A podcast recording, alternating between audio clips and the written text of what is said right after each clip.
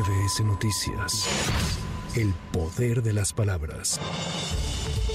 La farmacéutica Pfizer dio a conocer que mañana 20 de diciembre inicia la venta en México de su vacuna actualizada contra COVID-19. El biológico estará disponible para su compra y aplicación en las farmacias del ahorro, Benavides, San Pablo y Guadalajara. De acuerdo a lo establecido, los precios de la vacuna según la cadena de farmacias estará en un promedio de 900 pesos. El gobierno mexicano, a través de la Secretaría de Relaciones Exteriores, prepara la impugnación de la ley impulsada por el gobernador de Texas, Greg Abbott, que busca expulsar a personas que parezcan migrantes. Al fijar su postura, el presidente Andrés Manuel López Obrador aseguró que el republicano lo que busca con estas medidas es popularidad de cara al proceso electoral de Estados Unidos, pero aseguró que va a perder.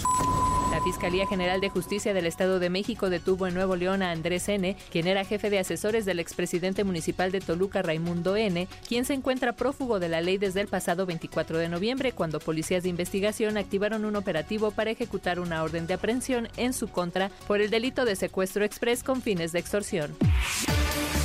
La Secretaría de Gestión Integral de Riesgos y Protección Civil activó la alerta amarilla por pronóstico de temperaturas bajas por el amanecer del miércoles en nueve demarcaciones: Azcapotzalco, Benito Juárez, Coyoacán, Cuauhtémoc, Gustavo Amadero, Iztacalco, Iztapalapa, Miguel Hidalgo y Venustiano Carranza. La dependencia informó que se pronostican temperaturas de entre 4 y 6 grados entre las 0 horas y las 8 de la mañana.